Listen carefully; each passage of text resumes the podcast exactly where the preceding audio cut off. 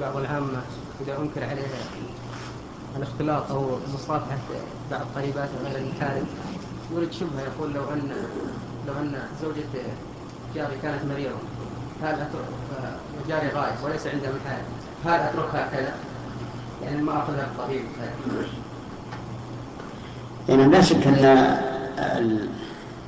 الاختلاط بالنساء ومصافحتهن وهن من غير المحارم لا يجوز.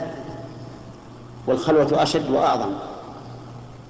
لكن عند الضرورة تختلف الأحكام. قال الله تعالى وقد فصل لكم ما حرم عليكم إلا ما اضطررتم إليه. فإذا كانت امرأة جاري مضطرة إلى أن يكلمها وأدخل عليها لنقلها إلى الطبيب وما أشبه ذلك فلا بأس به مع أمن الفتنة. هنا مستحب الزوجة يا شيخ نعم. إذا كان عنده زوجة يستعين بها حتى تزول الخلوة. نعم.